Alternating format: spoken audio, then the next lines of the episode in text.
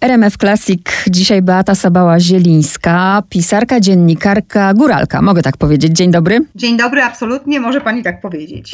Najpierw był topr dla dorosłych, a teraz mam w rękach tatrzańską przygodę Zosi i Franka. To tak po prostu naturalnie wyszło. Pytam teraz o genezę tej konkretnej książki. Dla mojego wydawcy jak najbardziej naturalnie, bo to był jego pomysł, żeby napisać książkę dla dzieci. Dla mnie niekoniecznie, to znaczy ja sama na to nie wpadłam i nawet y, nie bardzo chciałam się tego podjąć, bo wydawało mi się, że nie umiem pisać y, dla dzieci i że ten temat może być trudny, y, zważywszy na to, czym zajmuje się TOPR, czyli tym, że ratują ludzi z opałów. Nie zawsze jest miło i przyjemnie i nie zawsze kończy się szczęśliwie. Więc najpierw byłam sceptycznie do tego nastawiona, ale potem pomyślałam, że skoro dostawałam takie sygnały od czytelników dużego TOPR-u, że czytają te książki dzieciom, to pomyślałam, że widocznie jest zapotrzebowanie na tego typu informacje. No i nie wiem, usiadłam i napisałam. Tutaj mamy od 9 do 100 lat na okładce książki. Ja tak sobie nawet, y, ponieważ jestem absolutnie zwolenniczką papieru i nie czytam PDF-ów, ale powiem tak, to jest kawał książki. Jak sobie wyobrażę dziewięciolatka, to musi mieć dużo siły, żeby ją utrzymać. No tak, nawet dostawałam takie zdjęcia z, y, od rodziców, y, którzy podarowali książkę dzieciom z taką adnotacją biedak będzie musiał czytać całe wakacje. No ale mam nadzieję, że tak nie jest, bo też dostałam potem sygnały, że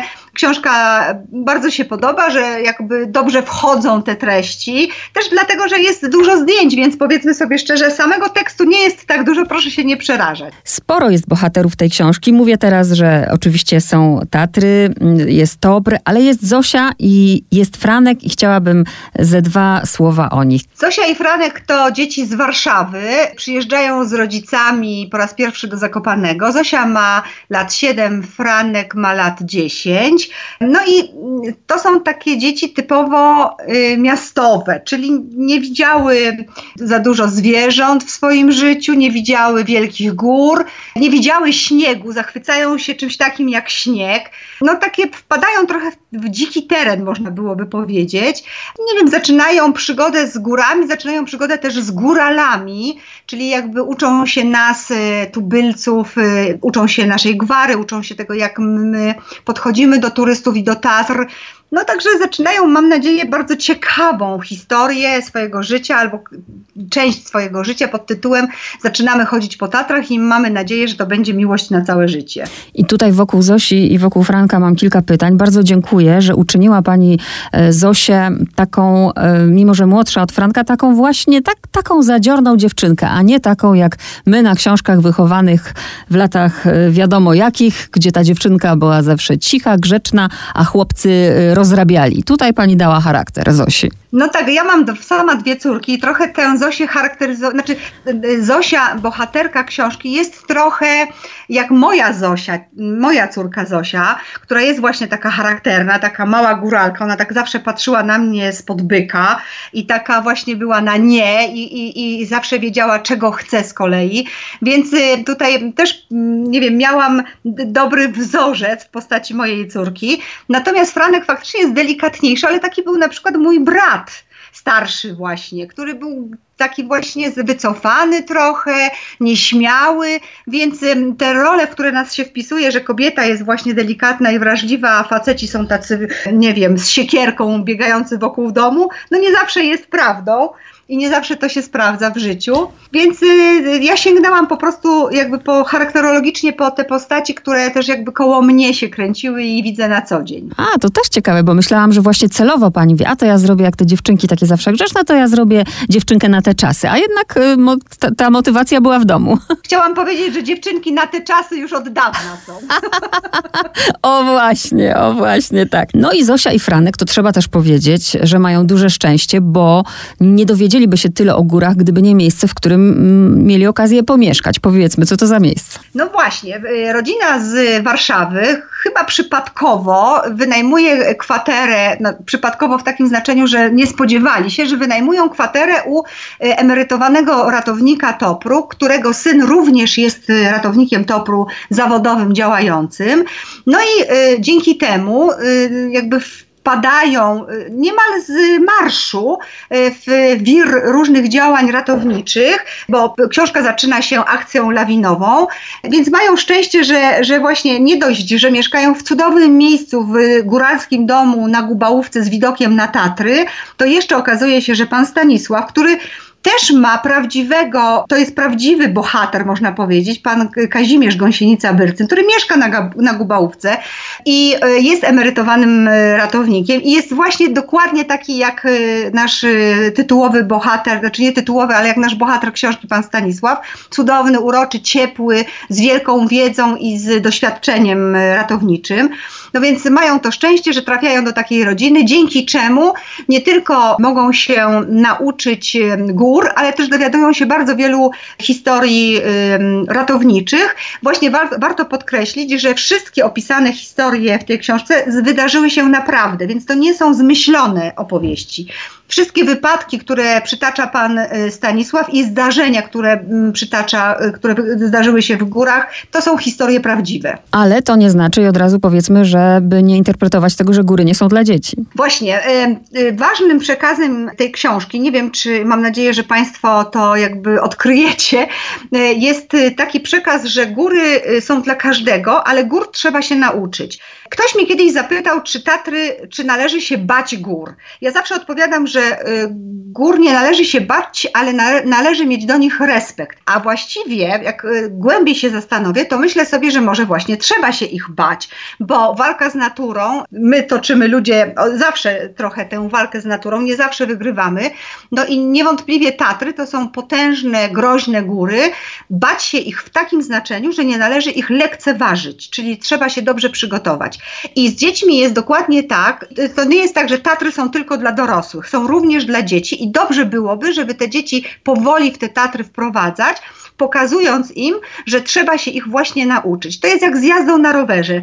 Najpierw trzeba wsiąść na rowerek z czterema kółkami i jeszcze z drągiem, który trzyma tata albo mama, a dopiero potem odkręcać kółka, tak? Pomalutku. I tak samo uczymy się Tatr. Nie wchodzimy od razu na rysy i na orlą perć, tylko idziemy do dolinki, idziemy na krótki spacer i tak dalej, i tak dalej. A czy, bo tutaj bohaterowie oczywiście, Zosia ma 6, Franek 10, pierwszy raz są w górach i co w ogóle nie jest naprawdę dziwne w tych czasach, że pierwszy raz widzą śnieg, bo na naprawdę, to już są te czasy. Ale w takim razie, co pani myśli jako, no właśnie, jako góralka, kiedy widzi pani osoby idące w góry z takimi maluszkami jeszcze na, na plecach, z takimi, nie wiem, y, nawet nie mają te dzieci pół roku, bo i takie, takie sytuacje widziałam. Myślę sobie, że jeżeli idą na krótki właśnie spacer, to nie ma w tym nic złego. Jeśli y, rodzice słuchają tego, co do nich mówią dzieci, już nie mówię o takich maleństwach, no bo, bo to maleństwo najwyżej będzie płakało, to co też będzie sygnałem, że być może, nie wiem, jest mu zimno albo wycieczka nie jest odpowiednia. Ale mnie się zdarza oglądać inne obrazki. Zdarza mi się oglądać y, rodziców, którzy wprowadzają w Tatry dzieci właśnie w wieku moich bohaterów, czyli 7, 10 i te dzieci histeryzują czasami.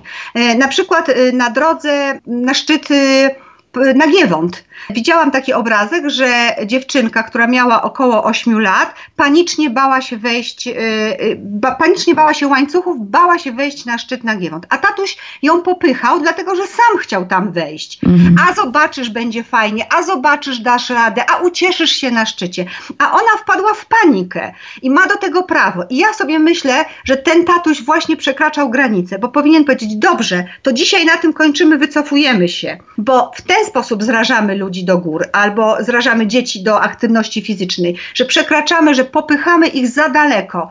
Jeżeli się boimy, to się wycofujemy. Jeżeli jakiś instynkt podpowiada nam cokolwiek, nie idź, nie czuję się tu komfortowo, zawróć. To jest największa prawda i to jest największa mądrość w górach.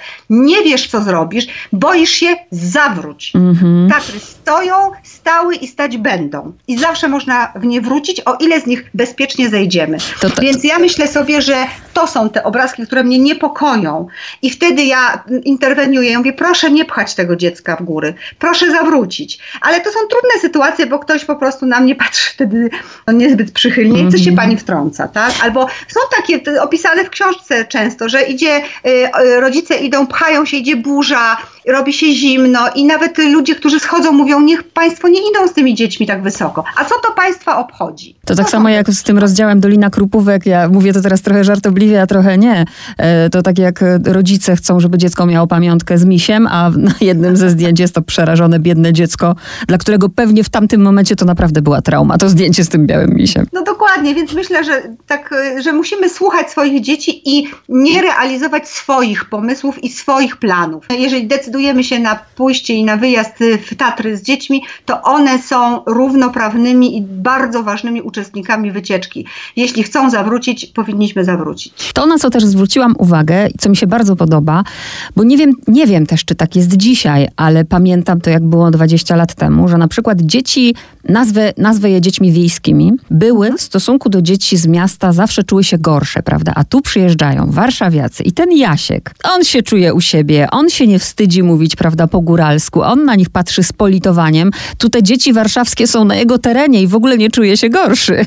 Dokładnie i tu jest, y, trochę tak jest, że y, no bo te dzieci góralskie, a jeszcze te dzieci toprowskie, to one są wprowadzone do takiego bardzo elitarnego świata.